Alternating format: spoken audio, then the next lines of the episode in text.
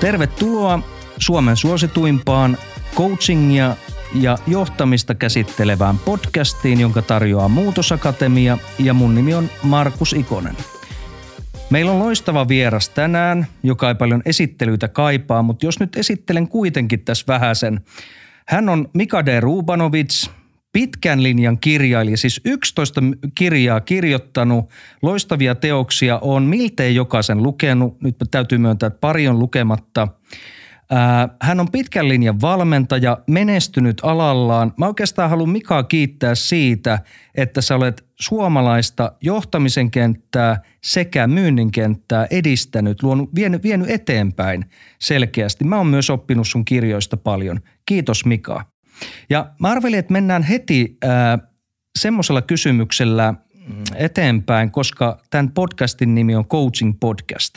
Niin äh, puhutaan paljon valmentamisesta ja pakko kysyä alkuun, että miten sä sijoitat valmentavan johtamisen, siis koko tähän johtamisen kenttään? Sä siellä puhut siitä, mutta että miten sä näet sen siinä kokonaisuudessa?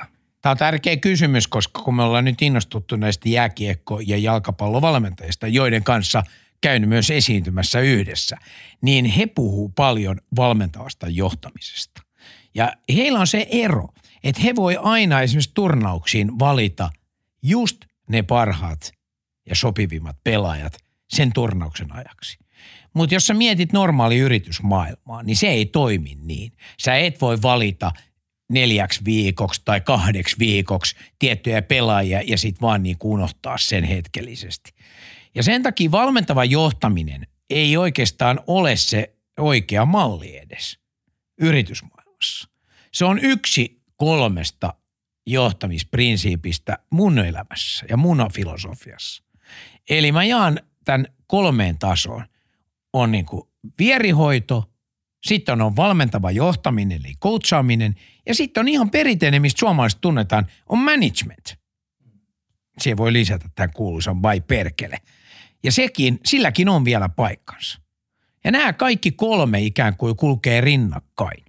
Täytyy sanoa, äh, mä itse hahmotin tätä vähän eri tavalla aikaisemmin ja mä en sano, että mä oon eri mieltä asiasta, mutta mä niin kuin mietin sitä, että kun jos mietitään vaikka siinä niin kuin ykköstasolla, että tarjotaan sitä vierihoitoa, onko siellä kuitenkin semmoisia paikkoja, missä voit hyödyntää tätä valmentavan johtamisen niin kuin kenttää. Et ensinhän se on, jos vaikka mietitään rekrytointitilanne, tulee uusi ihminen ja, ja siellä mennään tavallaan aika ohjeistuksella, otetaan vierihoitoa, näytetään, että painat tosta ja tälleen nämä meidän prosessit toimii. Mutta sitten aika nopeasti ollaan siinä tilanteessa, että tavallaan se perustieto alkaa olla siellä, niin voiko sitten ruveta hyödyntää tätä valmentamiskulmaa? Ehdottomasti ja siinä sä voit käyttää vielä jaettua johtajuutta, eli sä voit mielellään jopa ulkoistaa siihen ikään kuin jonkun kolmos- tai kakkostason, jos ajatellaan, että tämä uusrekrytointi on ykköstason tekijä, mm. niin sieltä jotain toista kollegaa, joilla on coachaavia ominaisuuksia.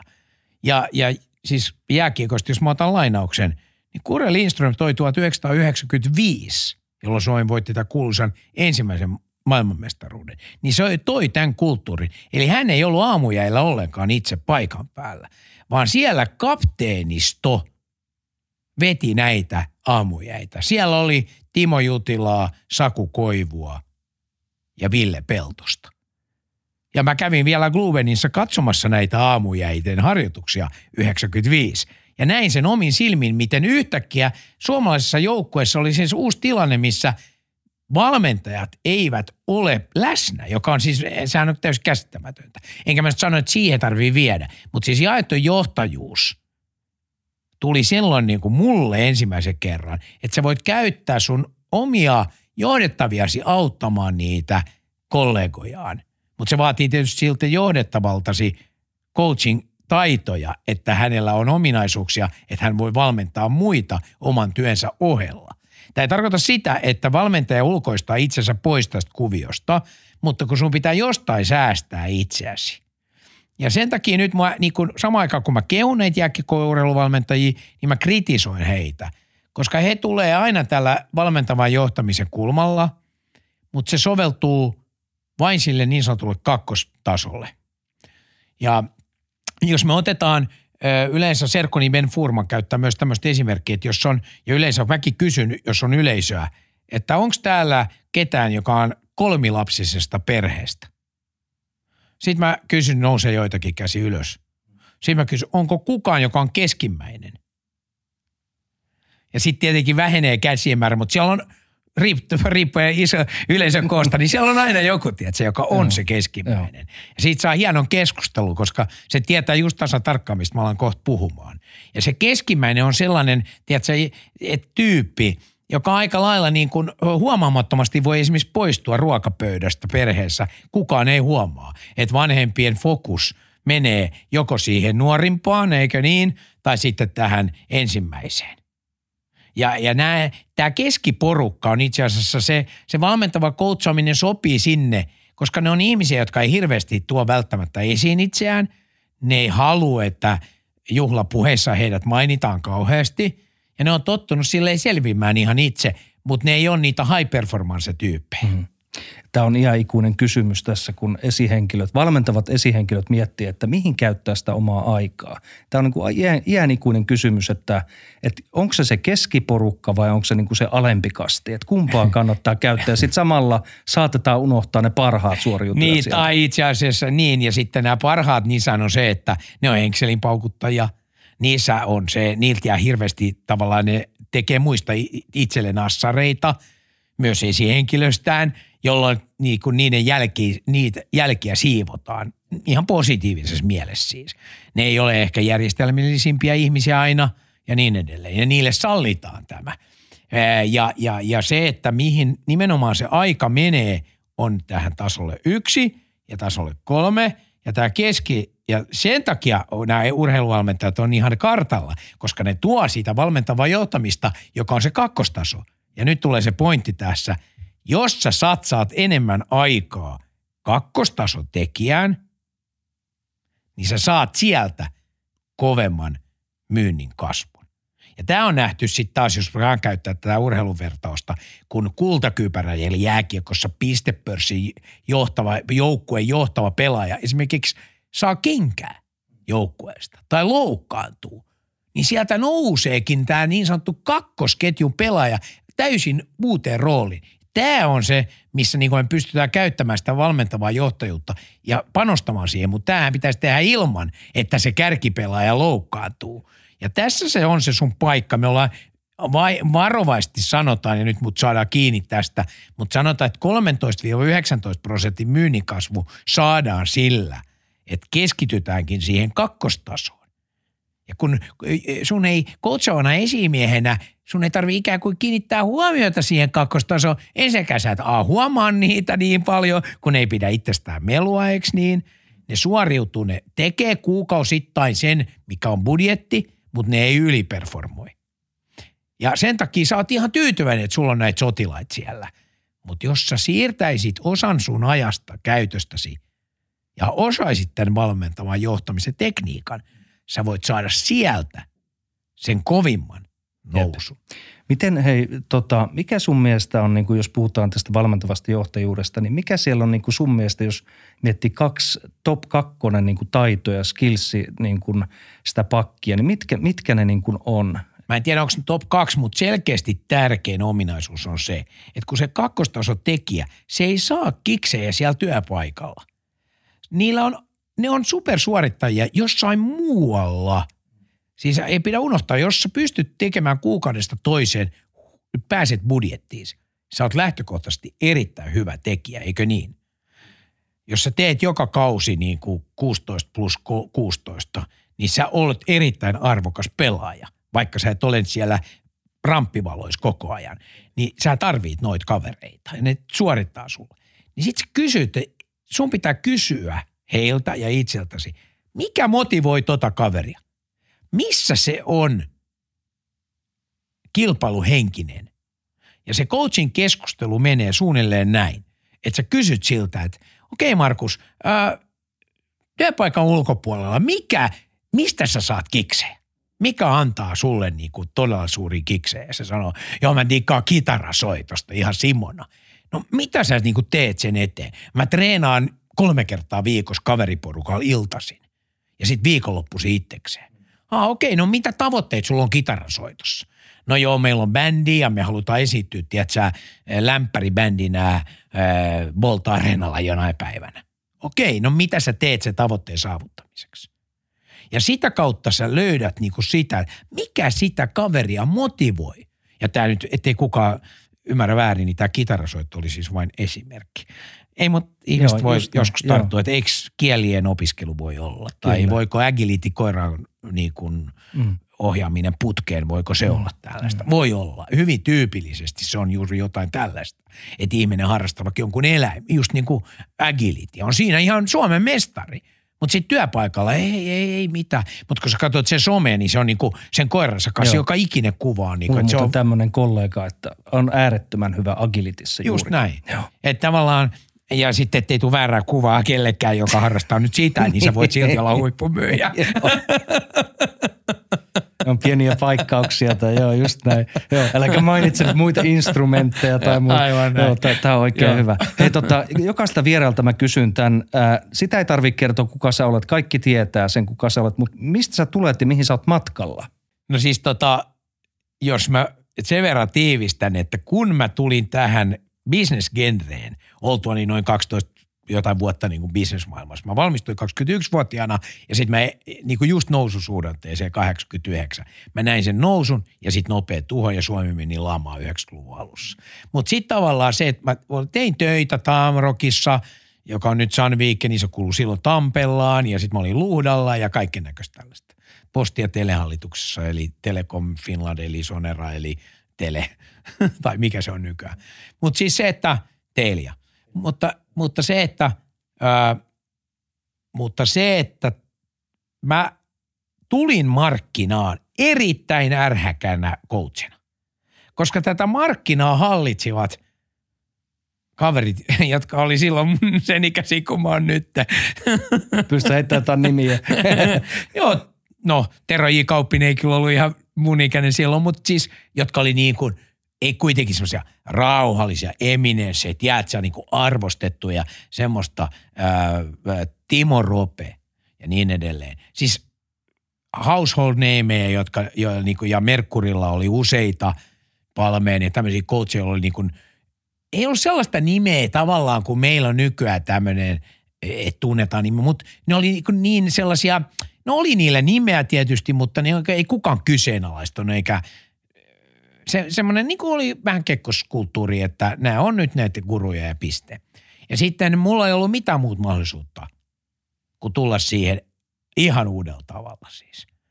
Silloin ei ollut somea, mutta siis just se, että niin kuin räväkkä esiintyminen, äh, haastaminen, äh, tusseilla ihmisten heittäminen, äh, flappitauluilla niin kuin toimiminen, hakkaa niin kuin taulu, siis, siis aika semmoista, voisi sanoa aika aggressiivista jopa. Täytyy muistaa että toisaalta, että johtamiskulttuurikin oli erilaista, että ihmiset oli tottunut siihen, että joku tuli luokan eteen ja se oli se, joka kertoo meille totuuden. Se oli hyvin auktoritääristä ja Joo. sä pystyit esiintymään silleen, että minä olen nyt se, jota te kaikki kuuntelette. Minulla on viisaus ja näin toimitaan. Mm. Hyvin mustavalkoista. Ja, ja kyllähän mulla on yksi, yksi mun klassisimmista aloituksista on, että nyt näette ihmisen, joka on mustavalkoisin ihminen, jonka olette koskaan tavannut elämässä. Ja sitten tavallaan siitä lähdetään pehmentää vähän. Mutta että silloin se oli kyllä aika totta. Ja sitten kirja, värikuvat, kaikki mallit avoimesti, läpinäkyvyys. Ennenhän pidettiin kaikki salassa. Tuotiin julkiseksi niitä malleja avoimesti kirjojen kautta kaikille. Eli sen tyyppistä toimintaa. Ja tietenkin sitten niin kun iskettiin tuohon niiden kavereiden markkinaan. Miten se alku sulla lähti? Sä iskit aggressiivisesti. Niin Aika miten sä... huikea eka vuosi Joo. oli. Mä sain, siis mulla oli kaksi isoa asiakkuutta. Unikulma, joka valmistaa sänkyjä, Tiedän. ja sitten Habita kiinteistövälitys. Joo. Ja kaksi yksityisyrittäjää, kummatkin verotaulukoissa erittäin korkealla omistajat ja niin kuin valmennuksen tuotto piti saada samana iltana takaisin. Eli valmennukset esimerkiksi päättyi kolmelta tai neljältä ja sen jälkeen porukat lähti töihin. Ja sitten illalla mä sain raportin, että mitä oli, kuinka monta toimeksiantosopimusta oli kuki tehnyt tai monta sänkyä oli myyty villalla. Ja ilmeisesti se toimii. Se toimii ihan loistavasti. Mä sain näitä kahdelta yrittäjältä, Jari Garciellalta, Habitasta ja Vesa Tuomiselta Unikulmasta, niin kuin sellaisen opin, että miten se valmennus pitää heti näkyä yes. ja tuottaa, eli tämä return on investment, jonka jälkeen mulla oli helppo perustella, mä opin perustelemaan, miksi jonkun kannattaa sijoittaa se veloitettava investointi minuun ja mikä on se takaisinmaksuaika. Kyllä. Ja sehän on siis, oli sama ilta. Mm. Ja kyllähän sitä roita niin kuin nykyisinkin kysytään. Se on joskus vaikea todentaa, ehkä riippuu vähän tavasta, miten valmentaa tai coachaa, mutta silti se pitäisi olla todennettavissa, koska mut, muuten mm, siinä on iso kysymysmerkki. Mutta siihen aikaan esimerkiksi lauantai valmennukset, mitä mä tein Unikulmalle, niin me lopetettiin ne kymmeneltä jo aamulla ja minä menin itse myymälään sininen Unikulman teepaita päällä ja sen jälkeen olin itse siellä myymälässä ja tein pohja, tarvekartoituksia jotka asiakkaille ja ohjasin he, heidät sitten tarvekartoituksen perusteella myyjälle, joka vapautui. Ja me teimme aivan hullu määrä kauppaa. Mm. Tällaisiin valmennuksiin aika harva tänä päivänä kuitenkaan enää lähtee coachina. Täytyy sanoa, että tuo ihailtavaa. Tää, tää niinku, sä sytyt aina, kun tota, sä puhut tästä myynnistä ja se on ollut sulle semmoinen rakas. Mikä siinä niin muuten on se, mikä se sun niin kuin driveri on? Siis mä huomaan, että nytkin sä niin kuin todella sytyt tästä, mitä sä puhut, niin mm. on aivan ihanaa nähdä niin kuin ihminen, joka on intohimoinen sille asialle, mitä se tekee. Ja mä tiedän, että sä oot sanonut monta kertaa, että sä jäät kohta eläkkeelle, että sä minnekään eläkkeelle on jäämässä. Et mikä tässä hommassa niin kuin sua draivaa? Niin se siis, siis aluksi se oli se, se että – mikä on mun tausta. Mm. Et siis mä oon syntynyt perheeseen, missä niin kuin, mä uskon, että monessa suomalaisessa perheessä jutellaan niin kuin vaikka kalastuksesta tai harrastuksista tai en minä tiedä, kun en mä ole, siis mä oon vaan elänyt oman nuoruuteni, jossa puhuttiin aina siitä, että paljon oli päivän myynti, minkä takia se oli heikko tai parempi ja millainen on huominen päivä ja miten me optimoidaan sitä myyntiä – ja mä kasvoin sellaisessa ympäristössä, missä se oli, eks niin, mun isä otti salkun aamulla, lähti töihin, hmm. tuli syömään viideksi, niin kuin suomalaisissa kotitalouksissa kaikki söi kello viisi ja lähti kuudelta takaisin töihin. Joo. Mä olen iltasin ollut laskemassa kassoja pienestä pojasta asti, niiputtanut sadan markan seteleitä kymmenen nippuun tuhannen markan paketteihin kuminauhalla ympäri ja siirtänyt niitä kassakaappiin sama aika kuin mun varmaan siihen sen ikäiset ihmiset varmaan teki jotain muuta iltaisin. Mm, rakensi majoja metsässä. Jotain tämmöistä. Ja sen takia mä en osaa niinku rakentaa mitään tai en harrasta moottoripyöriä. Mm. Tai... Sä voit palkata jonkun mä voin, mä, Niin mä teen. Ehkä. Joo. Mutta, tota, mutta siis pointti tässä on se, että mä kasvoin siihen. Mm. Sen jälkeen jossain vaiheessa tämä kääntyi siihen, että siitä tuli mun missio – auttaa suomalaisia paremmiksi myyjiksi. Ja mä oon onnistunut siinä. Mä, mun mielestä mä olen siinä tehtävässä yksi eturivitekijöitä Kyllä. tässä maassa. Kyllä. Ja tavallaan se on ollut mahdollista sen takia, että mä olen tehnyt tätä niin pitkään, kun tällä alallahan tulee ja poistuu. Tulee ja poistuu. Että jos sä mietit, että mä oon nyt 55, niin mä oon edelleen tässä. Niin kuin moni meitä on niitä jäljellä, jotka aloitti silloin, sanotaan, mä olin noin 30, mm. kun mä iskin kiilani tähän siihen kokeneiden kaartiin. Niin tässä ei ole montaa kaveria Joo. jäljellä siitä porukasta. Joo, on todella, mä oon siis seurannut sun matkaa. Mä oon tietysti nuorempi kaveri, mutta seurannut ja mä oon tosiaan niin kuin huomannut, nähnyt, miten sä tämän brändin oot luonut. Se on tosi vahva ja se on kunnioitettava suoritus. Minne sä oot menossa? Eli nyt jos mietitään tästä eteenpäin, niin mikä se sun niin kuin seuraava etappi? Mitä sä, sä, sä oot kyllä sanonut, että kirjoja et enää kirjoita, en. mutta... Niin, mä oon sanonut aika monen niin. kirjan jälkeen, mutta niin. siis kirjojen kirjoittaminen ei ole enää se juttu. Se on niin kuin oikeasti, kun sä oot tehnyt 11, niin se ei, se, että teenkö mä 12, se ei ole enää mulle mikään juttu. Voi olla, ei, voi olla se, se ei merkitse mitään. Se on sama, kun sä juokset maratonin eka kerran alle kolme mm. tuntia, sä saavutat joku tavoitteen, joka on sulla ollut ultimate goali. Mm. Sen jälkeen itsensä Joo. motivoiminen, että mä juoksisin kolme minuuttia kovempaa ja treenaisin 25 prosenttia enemmän sen Jep. takia, niin siihen ei löydy motivaatioa. Mm. Niin mihin mä oon menossa, niin mä luulen, että mä, mä yritin ottaa tähän rinnalle toisen kategorian johtajuuden, joka on johtaminen. Hmm. Ja siksi mä kirjoitin moderni johtaja käsikirja Älä ole pomo. Toki yhden ison, vaikka se on mun oma kustanteinen, niin yhden ison kirjajakelijan ehdotuksesta. Ja se kirjahan lähti fantastiseen lentoon, mutta sitten maaliskuussa 2020 iski covid. Ja fyysisten kirjojen tilaaminen loppui seinään, bisnekset loppui seinään hetkellisesti ja tämä kirja ei saavuttanutkaan sitä, mihin se oli menossa. Mä en ole koskaan ennakkoon toimittanut niin isoja määriä kirjoja, mitä siitä alkoi mennä. Mutta mun pointti tässä tarinassa on siis se, että mä olen ehkä menossa kohti sitä johtamista ja johtajuutta, mutta se matka vähän katkesi.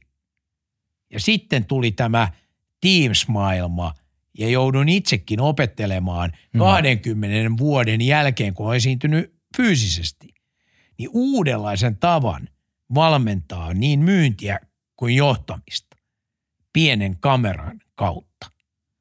Ja se on nyt vienyt kuitenkin aikaa, pitänyt uudistua, luodaan nahka uudestaan. Hmm. Ei ole ollut niin kuin aikaa pohtia tuota sun hienoa kysymystä. Kun on ollut aika kiinni siinä, että pitää uudistua ihan konkreettisesti. Jep. Niin tällainen filosofointi on viimeiset pari vuotta jäänyt pienemmälle. Yhdellä lauseella. Mä on ilkeä. Yhdellä lauseella. Mihin sä oot menossa? Ranskaan. No mä olin siellä nyt kolme kertaa jo keväällä ja sinne mä menen taas syyskuussa. Ranska on hieno maa.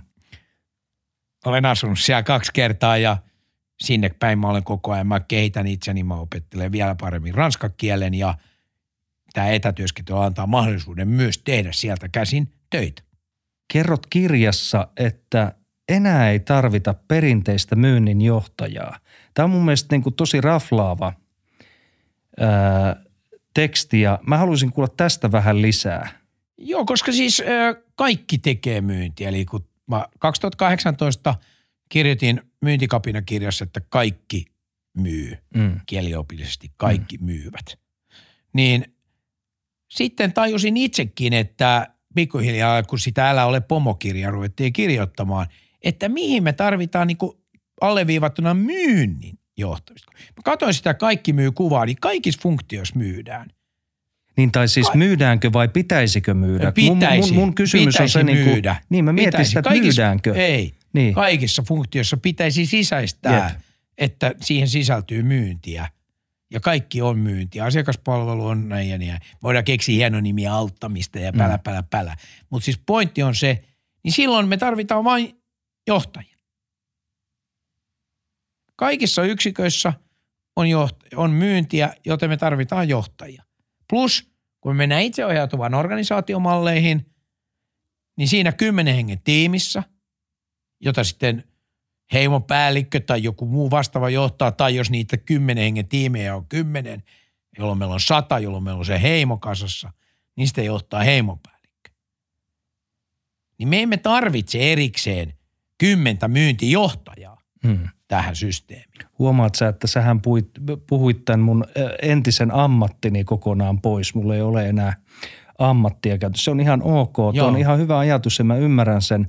Sä puhuit myös, muistan tämmöisen tota, lauseen, että, että myynnin johto, että siellä ei vaadita riittävästi ja sitten siellä on tämmöistä niin kuin laiskuutta – Joo. Tämmöisen mä muistan sieltä ja, ja se vaan herätti, koska tietysti itse on tehnyt sitä paljon, että, että onko näin ja olenko minä vaikka toiminut niin, niin mitä tästä sanoisit? No siis sä oot ihan, ihan kartalla hyvin tehnyt kotiläksysi. Siis tota, tämä liittyy siihen, että Suomessa, ja tämä liittyy tähän äskeiseen kolmiportaiseen malliin myös, 12 prosenttia myyjistä hmm. tekee 50 prosenttia myynnistä. 28 prosenttia, eli tämä niin sanottu valmentavaa johtamisen eh, kohderyhmässä oleva kakkostaso, niin niitä on sitten se 28 prosenttia. Ja kaikki muut, eli yli 50 prosenttia tekijöistä alisuorittaa. Eli kuka sen hyväksyy? Käsittääkseni nimenomaan nyt alleviivan myyntijohto. Näin on. Senkin takia sen porukan sietää lähteä tuosta välistä ja voidaan puhua vain johtamisesta. Jos se on todella se rakenne on suunnilleen niin, että yli 60 prosenttia suomalaisista myyjistä alisuorittaa. Edellyttääkö Kuuntele tämä... loppuun vielä. Mm. Kun se lähtee se sun huippumyyjä sieltä, joka siis 12 prosenttia, eli 10 hengen tiimissä yksi kaveri tekee 50 prosenttia keskimäärin. Suomalaisessa myyntiorganisaatiossa tekee 50 prosenttia myynnistä. Nythän ei ole olennaista, tekeekö se 40 tai 50. Mm. Sanotaan, että se tekee 37,5. Joo. Ja se lähtee syystä tai toisesta. Niin mitä tapahtuu sille firman tulokselle ja tuloksentekokyvylle? Se romahtaa. Silloin tapahtuu se mielenkiintoinen ilmiö. Kuka johtaa organisaatio sen jälkeen? Alisuoriutujat. Alisuoriutujien ongelma on se, että kun ne johtaa organisaatio, niin ne luo tällaisen minimitason. Eli yhtäkkiä yritystä johdetaan minimitason kautta. Yksi iso kilpailija yrityksen meidän konsulttialalla, tällä valmennusalalla, valmentaa vieläkin tuolla markkinassa, että luodaan tällainen minimitaso, joka on siis itsemurha.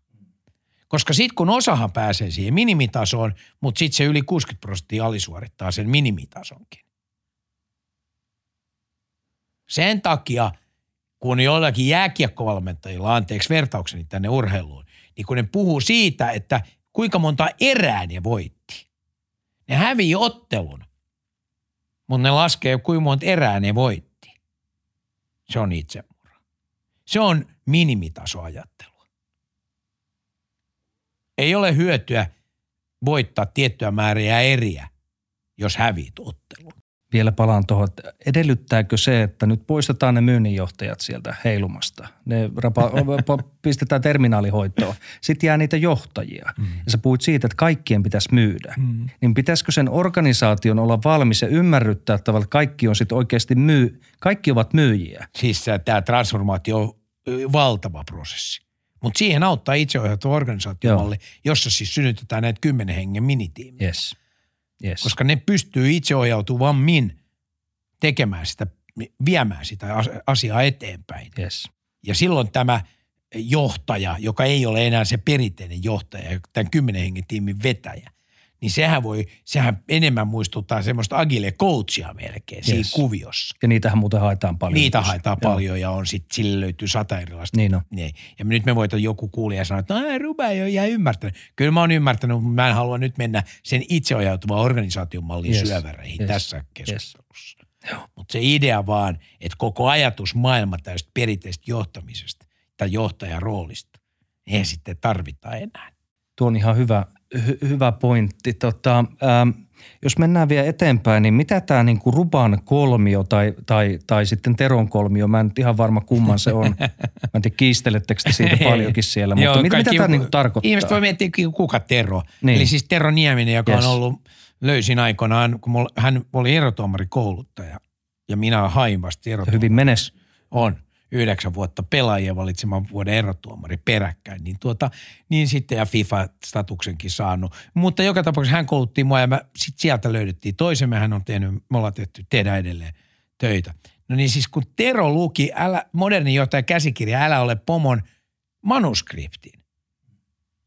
Annoin sen sille ja sanoin, että huomiseksi pitää olla niin kuin palaute. Niin. niin, niin sitten Tero, me istutaan tuolla meidän isolla asiakkaalla, eikö niin, OPn Vallilassa siellä odotellaan meidän asiakasta. Ja sitten mä kysyn sieltä, että voit sä nyt kiteyttää ennen kuin toi meidän asiakas tulee, niin mitä siitä kirjasta jäi sulle, niin kuin, siis se oli se Wordi, manuskripti, käsi, mikä, Juu, käsis. Joo. No, ei se nyt silleen, ei se nyt niin. Mä sanoin, että nyt tolleen voi vastata. Että mulla on niinku, se on mun tärkein opus, tiedätkö? Mm. No ei, mutta siis silleen, että mun mielestä siinä oli tälleen, että siinä oli johtaminen keskellä ja sitten siinä oli niinku asiakkaat, teknologia ja ihminen. Sitten mä olin silleen, Wow. mitä? mitä sä sanoit? Sitten mä otin niin kuin paperiservietti tai paperi. Mm. Mä piirsin, siis johtaminen, mm. sitten niin kuin asiakkaat, teknologia, ihminen, joka on se kolmio, eikö niin, johtamisen joo. keskellä. Asiakas tuli, se jäi siihen ja sen jälkeen me jouduin tekemään tämän kuuluisan, joka kaikki kirjatekijät tietää, mitä tapahtuu seuraavaksi, eli muljo, muljautus. Eli koko käsis menee uusiksi. Mutta siis siitä syntyy se koko rakenne. Sen jälkeen koko kirjan rakenne on siis nämä kolme, johtamisella alkaa ja sen jälkeen tuossa Teron kuvaamassa kolmioma-järjestyksessä asiakkaat, teknologia ja ihminen. Siitä tuli kolme kap, isoa ja kappaletta sinne. Niin. Tota, millä keikalla sä muuten olit silloin, kun tämä humalainen, oliko se mies, tuli huutamaan sun korvaan, että älä ole pomo. Ah.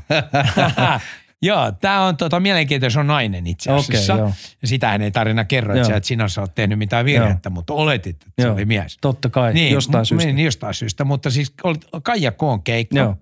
Ja, ja päästiin backstageille sen jälkeen Hernesaaressa.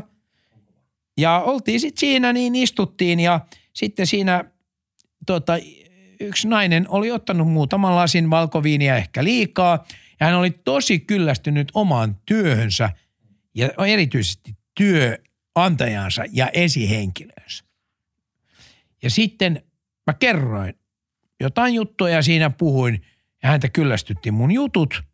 Piti niitä todennäköisesti tosi tylsänä siinä tilanteessa ja yhtäkkiä ihan täysi huut. Mua sattuu vieläkin tavallaan korvaan se, kun mä ajattelenkin. Ja huutaa mulle täysillä. Älä ole pomo!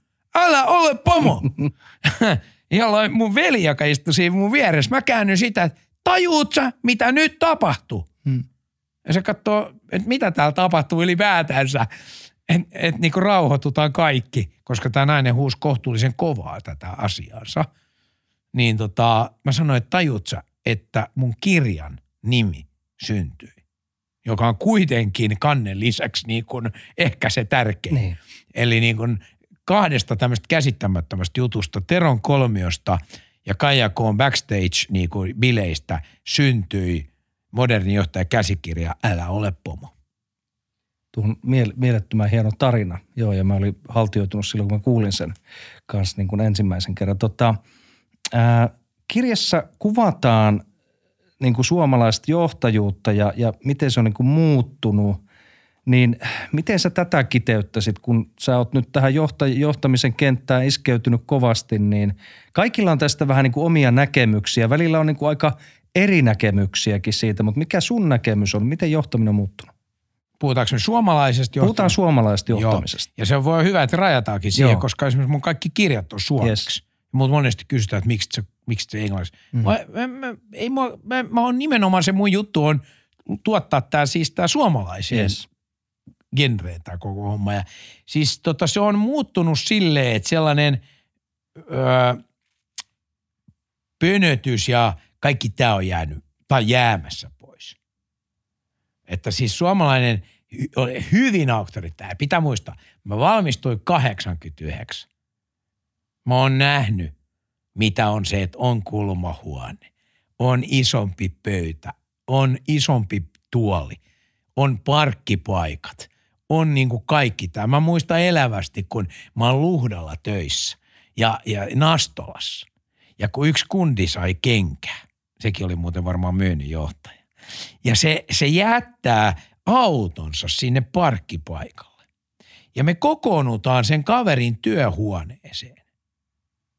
Ja me katsotaan sieltä työhuoneesta Nastolassa, sieltä Luudan tehtaan työhuoneesta, hänen siis työhuoneesta, sen parkkipaikalle, kun hän jättää sen autonsa. Se on korkea rakennus. Semmoinen, joo, ei joo. kauhean korkea, mutta semmoinen. se on siinä tien vieressä. Kolme kerroksen joo, joo. Ja siitä jengi katsoo, niin kuin se kaveri lähtee, en muista kävellen tai joku haki sen. Ja se, mistä me olemme keskustella, mä oon silloin nuori kundi vielä. Me alamme keskustella siinä, kuka saa ton auton, kuka saa tämän nahkatuolin, mm-hmm kuka saa tämän huoneen, hmm. ketään ei kiinnosta, että sen kunnin kohtalo tai että se lähtee tai näin. ja mä oon nähnyt, ja tämä tarina kuva, siis se oli niin, niin tärkeää ja itsekin pitkä. Mulla oli tosi tärkeä se, että mä saan jossain vaiheessa se kulmahuone, sitten että onko sulla se oma neukkaripöytä ja ne tuolit ja pöydät niin kuin siinä omassa toimistossa. Vai joudut sä varaan niin kuin jostain järjestelmästä neukkarin itsellesi. Ja tämä, tämä, tämä, siis se on käsittämätöntä. Ja mä vielä, kun mä asuin Ranskassa 91 ensimmäisen kerran ja menin sinne Lyoniin, niin siellä tämä oli vielä tärkeämpää. Kun mä menin ekana päivänä syömään, niin mä menin siis sinne kanttiin ja mä menin syömään, niin sen firman toimitusjohtaja ranskalainen tulee sanoa mulle, että sä et voi istua täällä. Mä olisin, kui? Sä oot Suomesta, sä oot ylimmässä johdossa. Ylin johto ei syö täällä, missä nämä muut syö. Mä olin silleen, tää. Mut niinku, ja eihän mä, mä istuin sit siellä. Mä sain itse asiassa sieltä parhaan kaveri just tästä niin sanotusta keskijohdosta. Anteeksi tämä hirveä termi. Tosin Hesburgerin omistaja käytti tätä keskijohtotermiä tässä tapauksessa, kun Hesburgeri oli, hän A-studiossa käytti sanaa keskijohto, niin se oli eka kertaa 20 vuoteen, kun mä olin kuullut sen. Mm, se on ihan ok. niin, niin mä saan käyttää sitä nyt taas pitkästä aikaa. Mutta joka tapauksessa, niin tämä niinku, sehän tämmöisestähän on tultu veke. Koko. Miksi siitä on, miksi siitä, tämä on niinku... Tuo on ihan hirveetä. Siis tuo niin. on naurettavaa ja siis nyt tota, semmoinen Open Organization, hyvä kirja, jota suosittelen kaikille, niin Red Hatin pääjohtaja, niin hän tuli Delta Airlinesissa tosi hierarkkinen. Oli parkkipaikat ja oli luottokortit ja puku ja kravatit ja kaikki tämmöinen merkkas, niin kuin, että kuka menee millä hissä, missä syödään, kenen kanssa. Niin sitten se menee Red Hattiin töihin. Ja se huomaa, että hänen täytyy tyhjentää siis vaatekaapistaan kaikki puvut. Että hän tajuaa sen. Nyt hän tulee siis aivan uudenlaiseen yrityskulttuuriin. Ja on se hyvä, että tällaiset tekijät on poistunut. Että et sä voi niinku vaan se, että sä, sun asema niinku perustuu siihen, vaan nythän se on siihen sun osaamiseen, kyvykkyyteen, siihen, mitä sä osaat olla eri ihmisten kanssa, oot utelias, nöyrää.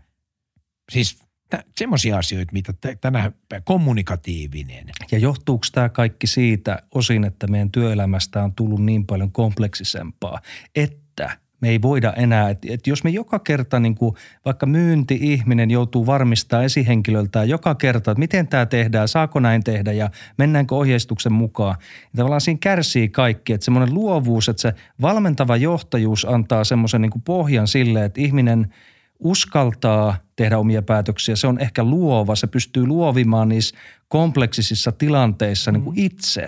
Joo. Ja tämä ehkä mahdollistaa sitä, että niin kuin tämä kompleksisuus ei enää anna armoa sille, että meillä olisi tavallaan sitä vanhan ajan teollisuuspatruuna mm. johtamista.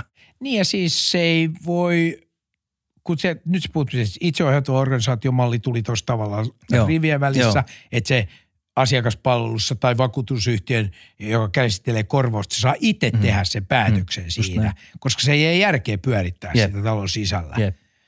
Ja, ja sen takia annetaan sitä valtaa ikään kuin sinne. Mutta tota, ja sitten tähän kompleksisuuteen liittyy, otan siitäkin kiinni, niin nyt ei ole väärin myöntää, että minä en osaa kaikkea. Mm. Mutta mä voin kertoa sulle, että kun mä aloitin nämä hommat, niin mä valmensin niin kuin myyjiä sanomaan asiakkaalle suunnilleen näin. Ja tämä on siis väärin, mutta mä, va, mä va, Joo, valmensin näin. Joo. Sano asiakkaalle, voit olla minun yhteydessä missä asiassa tahansa, niin minä olen sinun yhteyshenkilösi. Joo. Vain tyhmä myyjä sanoo näin tänä päivänä, koska se on niin kompleksisoitu se maailma, että ethän sä voi hoitaa kaikki. Tänä päivänä hyvä myyjä sanoo, meillä on sinua varten tiimi, joka hoitaa sua.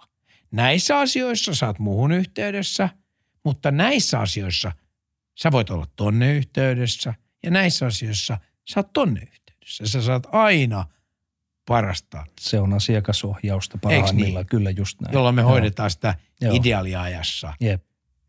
Ja, ja se aina se henkilö, jolla on ikään kuin paras tietämys siitä. Mutta se vaatii myös sitten, kaikki myy organisaatiokulttuurin.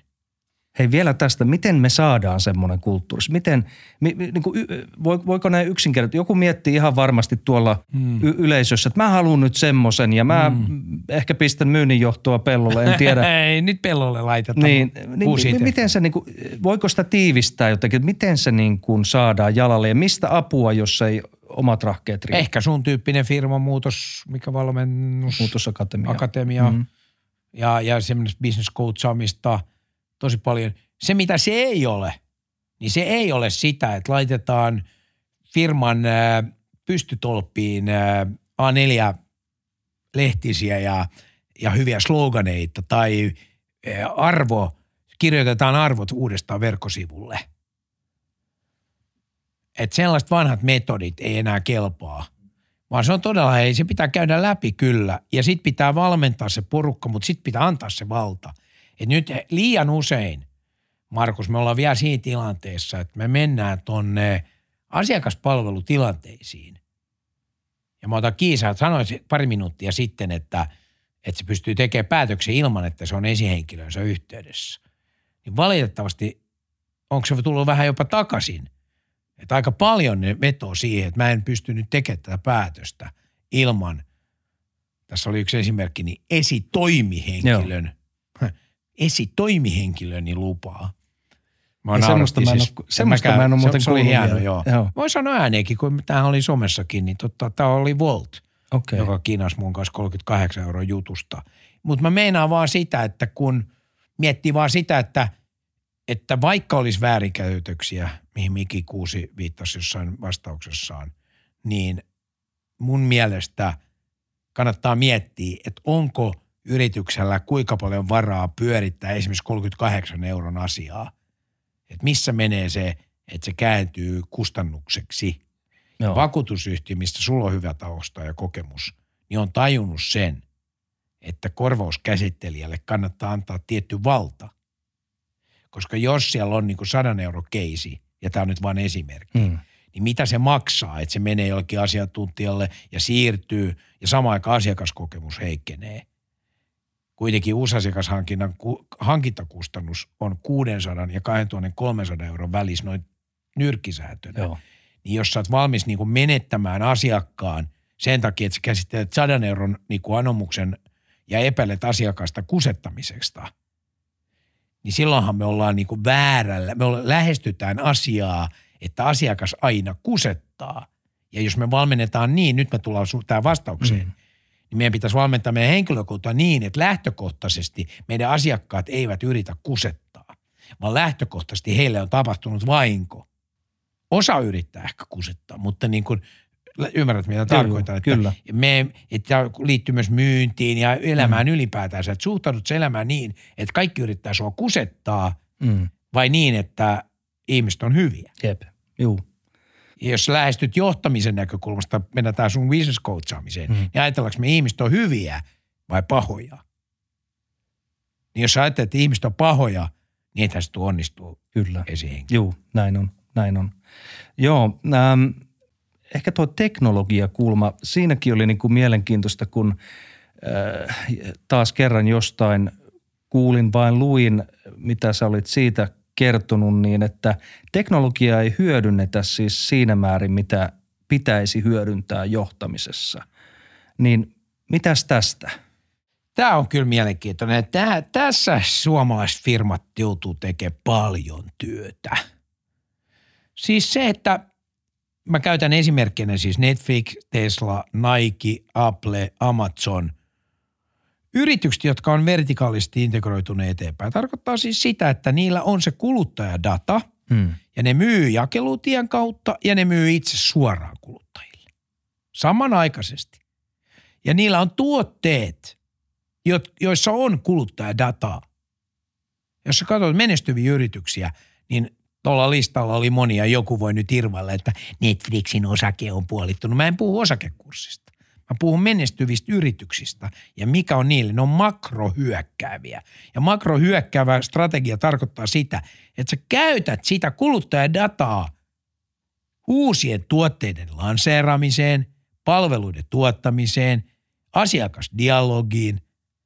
Ja nämä jenkkifirmat tekee sen hienosti. Eikö Nikella ollut tämä, että oliko se sillä, ketkä pysty mittaa koko ajan sitä pulssia? Joo, siis Apple tietää Joo, koko ajan. Tietenkin se edellyttää, että sulla on Applen kello. joo, mutta tietää koko maailman väestön pulssi. Nike tietää ulkoilutat sä koiraa, paljon sä painat, kävelet sä, missä sä kävelet ja niin edelleen. Amazon tietää hyvin paljon sinusta. Amazon osti nytten jollain käsittämättömällä hinnalla tällaisen pölyimuri robottifirman, jossa siis tämä imuri, sä saat sen halvemmalla, jos sä annat Amazonille luvan, että se data, mitä se imuri kerää sinun kotoasi, että Amazon saa siihen käyttöoikeuden. Jos sä et hyväksy sitä, se maksaa sulle enemmän se imuri. Aika moni on valmis hyväksymään sen ja se imuri kerää kaiken tiedon sun kotoa. Pinta-alan, neliöt, sen muodon ja kuka tosta voi vetää ehkä vähän johtopäätöstä, että mihin bisnekseen Amazon pyrkii tällä datalla. Ja ne rakentaa siis tämmöistä älykästä kotia, mm, mm. jossa siis pystytään ohjaamaan kaikkea tekemistä. Kun sä meet yritykseen, jos puhutaan, sulla on tämä myyntikenre ollut pitkään, niin miten tämä myyntidatan hyödyntäminen ja datan hyödyntäminen yleensä, että miten, miten siinä, niin kuin jos puhutaan vaikka, että yritykset, sulla on näitä yrityksiä, mm. halutaan myynnit ylös Joo. ja sitten sä kysyt, että hei, että näytä, näytä dashboardi Joo, tai, tai just. näin, niin miten se? Ei niillä ole. Siis ihan vaikka kaikki on, on mahtavia järjestelmiä. eh, Siis kun mä kysyn, että pystyykö sun myyjä reaaliaikaisesti omalta koelaudaltaan näkemään esimerkiksi viisi avainmittaria. Mm. Reaaliaikaisesti mihin aikaa tahansa päivästä mielellään vielä kännykästä katsomaan ne viisi avainmittaria. Ja mitkä ne viisi ovat. Ja voiko myyjä vaihtaa niitä? No, mm, joo, meillä on tuommoinen CR, mutta se vaatii vähän. Siis, aika, aika yksinkertainen kysymys. Sitten sä kysyt, no onko esihenkilöllä joku tällainen? No joo, meillä on tällainen raportointijärjestelmä. Eikö reaaliaika, näytä minulle. Päivittyy kerran viikossa. Mit- Ja vaikka päivittyisi kerran päivässä, mutta kun siis, että tämä on niin, niin vaikeaa vielä. Ja, ja niitä järjestelmiä integroidaan ja sitä, että menee teknologian vastaukseksi. Mä en halua sitä teknologian vastausta, vaan sen, että miten se hyödynnetään. Ja, ja tämä on käsittämätön juttu, kuinka hitaasti tämä muutos tulee. Mutta tässä on vielä toinen ulottuvuus. Tuo oli yksi kysymys, oli tämä dashboardit. Mutta vielä huolestuneempi mä oon siitä, että kun mä menen mukaan näihin esihenkilö johdettava keskusteluihin ja mä seuraan niitä keskusteluja. Ja sitten mä olen sanonut sille esihenkilölle, että menkää sinne teidän järjestelmään ja sitten, että miten se myyjä, näy, pyydä sitä myyjää näyttämään, miten hän valmistautuu seuraavaan asiakaskohtaamiseen.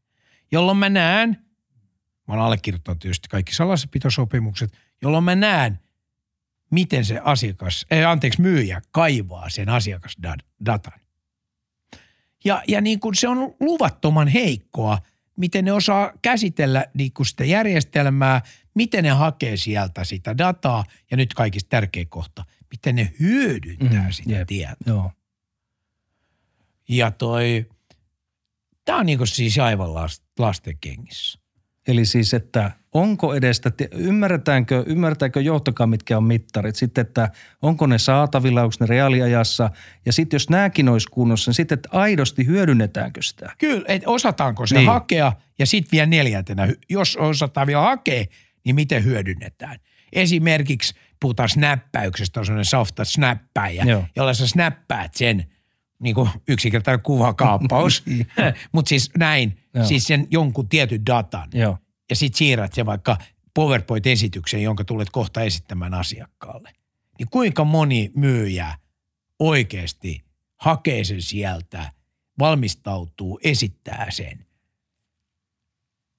Kuin moni kymmenestä. En mä tiedä. Siis äh, luvattoman huono. Mä en tiedä, sä, kun sä oot kuitenkin johtanut myyjiä, niin tunnistat sä tämän, mistä mä nyt puhun. Joo, tunnist, kyllä niin kuinka moni sun myyjistä, Markus, rehellisesti mm. Ennen asiakaskohtaamista kävi tekemässä ton ja hyödynsi sitä niin, että pystyi puhumaan sen pohjalta asiakkaalle? Mm. Vastaa. Kuinka moni? Tekikö sitä? Monihan voi sanoa, että on tehnyt, mutta sitten tavallaan kun mä oon osa ja, ja, sit kun, niin, ja, sit, ja voi sanoa, että on tehnyt, eri asia tekeekö. Että siinä olisi kiva itse asiassa olla, että silloin jos tietysti esihenkilö on paikalla, silloinhan siellä tehdään erinäköisiä juttuja. Mutta sitten jos se ei ole paikalla, niin onko se itse ohjautuvaa ja ymmärretäänkö sen merkitys, niin ja sen takia nämä mainitsit, amerikkalaisyhtiöt tietysti korporaatiotasolla tekee sen, että ne tuottaa mm. sitä dataa. Yes. Mutta nythän ne on esimerkkejä siis huippuyrityksiä, jotka käyttää sitä myös tuoteinnovaatioihin ja niin edelleen. Että se ei ole pelkästään siihen Juu. yksittäiseen myyjän kohtaamiseen käytettävää Juu, dataa. Mutta onhan se niin, että kyllä sä ymmärrät sen, että jos sulla on Tesla mm. ja sitten sä menet ostaa seuraavaa Teslaa, niin kyllähän se myyjällä on aika kivat työkalut – kun se tietää ihan tarkkaan kaiken sun ajokäyttäytymisestä.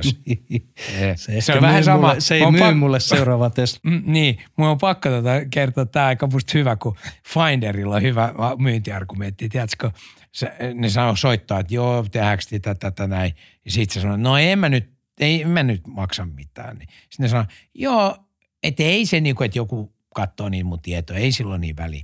Niin, äh, haluan vaan todeta tässä, että viime kuussa sinun näitä yritystietoja katsoi 17 126 kertaa. Se, se, se, niillä on se, se, mä, mä nautin siitä hetkestä, kun jos se on hyvin koulutettu myyjä, kun se sanoo sen luvun, mikä tahansa se onkaan, niin, niin se on kuitenkin aina niin kuin paljon isompi kuin mitä sä itse ajattelet. Niin, niin. niin se on niin kuin, wow. se on niin kuin silleen, että niin, ai niin pitäisikö mun vähän miettiä vielä, että jos mun pitäisi siellä sivustolla olla joku pieni mainosta, tiedätkö, niin kuin tavallaan, mutta monella ikävä kyllä Finderin myyjällä loppuu sitten taas työkalu siinä, kun sä heität se eka argumentti. No joo, mutta jos kerran ne on niin paljon, niin mutta joka tapauksessa niin se on niin kuin hieno hetki, että miten sitä dataa voi käyttää. Niin. Tämä nyt oli vain yksi pieni Joo. esimerkki, mutta sä pystyt tavallaan huikealla tavalla, jos sä oot tehnyt sun kotiläksyn toinen vertauskuva, että äh, ne soittaa, niin sitten ne on silleen, että ne ei tiedä edes mihin ne on soittanut. Et kun sä sanot, että joo ei tämä, tämä, tämä itse asiassa toi on mun markkinointinimi toi, niin on silleen, ai, no mikä, mikä se sitten on? Että ne ei ole niin kuin, ne vaan niin kuin, tiedätkö, seuraava numero, seuraava numero. Joo. Että tässä on pieni ero vaan, niin, että, miten, että toi valmistautuminen kestää Valmista, noin 10 joo, sekuntia, mutta toi 10 sekuntia tekee sen eron. Ja tässä tekee, on datalla tekee. Joo, joo, just näin. Joo, joo. Tämä on tosi hyvä keskustelu, koska sekin herätti taas niin kuin itseä, että, että väitän, että mä olen toiminut semmoisessa ympäristössä, missä tätä dataa on niin kuin hyvin saatavilla. Mutta just se, että miten sitä hyödynnetään, se on aina to, toinen juttu. Ja sitten, että kuin monessa paikassa sitä ei niin kuin ole – ei, ei, ei, niinku, no, niin. ei edes löydy. Että... Niin, ja johto haluaa aina seittää regulaation taakse, me emme saa käyttää, Joo. se ei pidä paikkaansa. Joo. Ja jos on näin, niin sitten pyydä lupaa. Et tänäänkin tuli yhdeltä firmalta, tuli hieno, tosi hieno lähestyminen, että hei, me päivitetään meidän rekisteriin, mm. me pitää kääntää bla bla bla. Sitten se oli siisti. Siis kerrankin oli semmoinen lomake, että kun se pystyi täyttää. Sitten siinä oli ihan selkeästi rastiruutu Saksulle lähettää näin – ja sitten mulla, oli, mulla heräsi siitä siis tarve yhdelle idealle, että mä tarvin mm. niin kun, mikä nyt tulee joulun, näitä liikelahja-idea. Ja mä laitoin niille viestin. Ja sain Susta puoli tuntia myöhemmin yhteydenoton. Joo. Eli siitä siis tämmöisestä tilanteesta syntyi kaupallinen yhteys. Heille tuli kaupallinen mahdollisuus sillä, että he just kysy sitä, että saako jatkossa käyttää sitä dataa, mitä heillä on Joo, minusta. Just näin. Että sen voi niinku tossakin kääntää ton pelkästään sen markkinointiluvan pyytämisestä tehtiinkin business. Tota, mä oon jokaisessa jaksossa aikonut pitää pienen painetestin. Nyt rupaa, sä oot niinku kovissa vesissä, voiko sanoa keitetty tai uinut tai näin. Nyt tulee todellinen painetesti. Katsotaan, miten tämä menee. Okei. Okay. Jännittääkö? Ei. Äh, kerro jotain sellaista itsestä, jota kuulijat eivät sinusta vielä tiedä. Mistä joku paha? Mm. Ei se tai mikä painestus. Mä mietin, mä yritän kertoa aina silleen, kun mä niin avoimesti siihen Kukkula kuningaskirjassa kerroin niin hirveän ja liiankin avoimesti – melkein kaiken. Oliko siellä sulle kipeitä kohtia? Oli joo tietysti, mutta kun mä kävin siellä kaikki nuo jutut läpi, niin ää, mitä mä oon miettinyt, että onko se järkevää. Nyt tulee tosi huono vastaus tähän sun kysymykseen, kun mun mielestä mä oon ollut niin avoin. Kun mulla on koko peri, kun kaikki on perustunut läpinäkyvyyteen alusta asti. Mitä sä pelkäät eniten? Mä oon kun Henkka Hyppösen noita luetteja, niin mä oon yrittänyt siihen, kun mä kuuntelin sitä, että joo, pelkää tuota. Mä mä silleen, että mi, mitä, pitäisikö mulla, mulla pitäisi varmaan olla joku tollanen. Että kaikilla Ei, ihmisillä ei, ei näköjään välttämättä, mutta mä kyllä täytyy olla? sanoa, että kadehdin, jos sä et löydä sille. Mä, mä pystyn niin luettelemaan aika nopeasti Okei. montakin juttua, Okei, mutta, mutta ehkä mun pitäisi mennä sun ei terapiaan, tarvi- että mä Ei välttämättä, ei välttämättä. Siis se, mitä mä tunnen sua, niin su, sulla on kyllä joku semmoinen mieletön lahja. Ensinnäkin toi innostumisen mukaansa mm-hmm. tempaavuus on Niin. jotain niin kuin järjettömän hienoa. Mm. Ja sitten toisaalta tämä rohkeus. Me tässä ennen kuin tota, meillä alkoi tämä kuvaussetti, niin sä näytit mulle, miten se erotuomari toimii Konflikti. konfliktitilanteessa ja sä tulit ihan tähän iholle ja mä oon vähän pidempi sua ja näin, mutta se on semmoinen, että sä tulit aivan viereen Mutta huomasit sä, että vaikka sä oot mua aika paljon pidempi ja Joo, isompi, Joo, niin eikö mä ottanut, mä olin tasavertainen. sä olit, aik- sä olit, sä olit jopa siinä niin kuin, Eiks niin? sanotaan, että tuli pituutta 20 senttiä Eikö? lisää. Joo. Ja se oli, se oli vaan hieno oppi, että tässä on niin kuin Ruban oppi tuli tota kautta, että miten konfliktitilanteessa voi toimia, Niin. koska yleensä lähdetään just Eri, eri suuntiin. Kyllä. Ehkä jotain, ehkä siis se vastaus tulee jotain, että jotain semmoista sairastumista. Mun äiti sairastui Alzheimeriin ja kuoli tuossa ihan hetki sitten, niin tuota kahdeksan vuoden sairaus. Ehkä se, jos jotain, niin sellaista, että sairastuisi noin ikävällä tavalla. En mä pelkää, mutta kyllä se on sellainen, että en halua kyllä siitä, että mun isä sai sydänkohtauksen ja kuoli siihen ja eli siihen asti täysillä ja niin kuin lehti niin kuin sylissä kuoli. Että tavallaan niin kuin se ihan viimeiseen aamuun hetkeen asti eli ihan täysillä. Niin sitten tavallaan mä näin kaksi ääripäätä. Toinen, joka sairastaa pitkään, toinen, joka elää täysillä 92-vuotiaaksi. Niin tota, ehkä mä niin kuin vähän pelkään sitä, että tuommoista äidin kohtaloa, että se on niin kuin. Mutta esimerkiksi la- mulla on kaksi pientä lasta. Ja tota, monet puhuu vanhemmat, että sitä ja ne on huolissa lapsista. Niin mulla ei, mulla ei ole niin kuin, ja ehkä mulle sanotaan, että kysy jotain. M- Mulla ei ole pienintäkään huolta. Niin okei, sitten mä saan tähän, no odota, kun ne tulee teini-ikään. Mutta siis aina Minkä tuolla- lapset sulla Ne on? seitsemän ja kuusi nyt. No, meillä on aika samaa ikää. Niin, niin. Mulla ei ole huolta. Onko sulla huolta jostain? Keksit sä siitäkin La- la- monta lapsista? Lapsista. Joo, sulla kyllä monta? on, on. Mä, mä, on, mä oon enemmän semmoinen Joo. huolehtija-tyyppi, että mä kyllä keksin niin kuin, Ai, jos mä vähänkään lähden miettimään, mä keksin kyllä jotain. Oikeesti? Joo, joo, mä, oon, Mä, mä en ole yhtään. Joo. Mutta johtuuko se sitten siitä, että mä oon 55 ja sä oot 38? mä en usko. Mä en usko. niin, että mä oon Se- niin se- vanhalla iällä saanut näitä. Että onko se sitten sitä. Mutta kun mä tossakin, ja mä saan siitä vähän niin kommenttejakin, että tota, ei kyllä ja on just tällaisia, että no odota sitten, kun ne tulee teini-ikään ja pienet lapset, pienet ongelmat, isot lapset, isot ongelmat. Öö, se kuuluu meidän kulttuuriin Mm. luoda myös sellaista. Joo. Mä en, mä en löydä sellaisia asioita ja mua on aina, ja mä pyrin myös siihen, että jos mulla on joku osa-alue, mistä mun ei tarvi olla huolissani, niin mä nautin siitä, että se kulma on niin kuin hanskassa. Niin mun ei tarvii niin kuin, miksi mä rakentaisin sinne väkisin jonkun duubion möykyn, kun sitä ei tarvii mun laittaa sinne. Niin tavallaan, enkä mä nyt selitä tässä, kun joku kuulee, että on sillä pakko olla joku. Kun ei, ei mulla ole, jos mä voisin sanoa, jos mä olisin. just näin. Jos Kyllä mä, mä olisin uskon, mä uskon, sä mä oot, sanoisin juu, mä uskon kanssa. Mutta mun mielestä, äh, tai mä en tiedä asiasta niin paljon, että mä voisin totuutta tietenkin sanoa, mutta mä luulen, että osalla ihmisistä osa ovat luonteeltaan huolehtijoita ja osalla sitä on paljon vähemmän. Esimerkiksi mun vaimo ei ole huolehtija. Se elää tässä hetkessä, Joo. se on hyvin rationaalinen. Ihanaa. Se kun mä näen, mä näen niin kuin jossain huoneessa, että hei, ei meillä ole sitä vielä, rauhoitutaan, eletään tätä hetkeä. Tämä on mun mielestä loistava ominaisuus, että, että jos näin on. Tota, rakkaudesta, Ruba. Mhm. Rakkaudesta. Sä oot vastannut tähän aikaisemminkin. Mä huolehdin, että sä et vasta samalla tavalla kuin aikaisemmin. Et saa sanoa, että se on aktiivista tekemistä. Nyt se on kielletty. Okei, okay, koska se on, mä oon sanonut, rakkaus on Puhu- verbi. Joo, se on verbi ja, ja tota, puhut kirjassa rakkaudesta, niin nyt eri tavoin kuvaten, niin mitä, mitä sillä niin kuin tarkoitat? Siis kyllähän sen käsite muuttuu vuosien aikana, kun ö, tulee sanotaan avioero tai avioero en ollut mutta kuitenkin, niin se kasvattaa sua.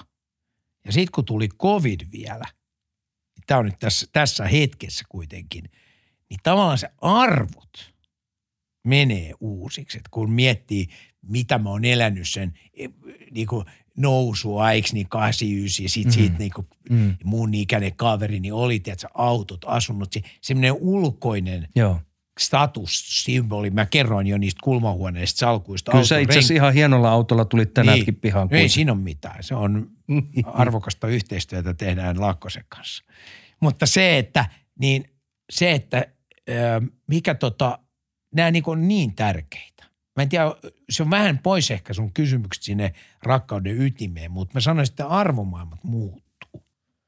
Että mitä, on tosi kaukana nyt ollaan myynnistä kyllä ja Ei mutta väliä. itsensä coachaamisesta kyllä. Että tavallaan se, että et tota, sitä rakkautta voi olla niin, se ei, niin kuin jos me ajatellaan mielletään, että jos on vaikka parisuhde tai joku tällainen, mutta se voi olla niin voimakas esimerkiksi tunne ja side vaikka lasten kanssa.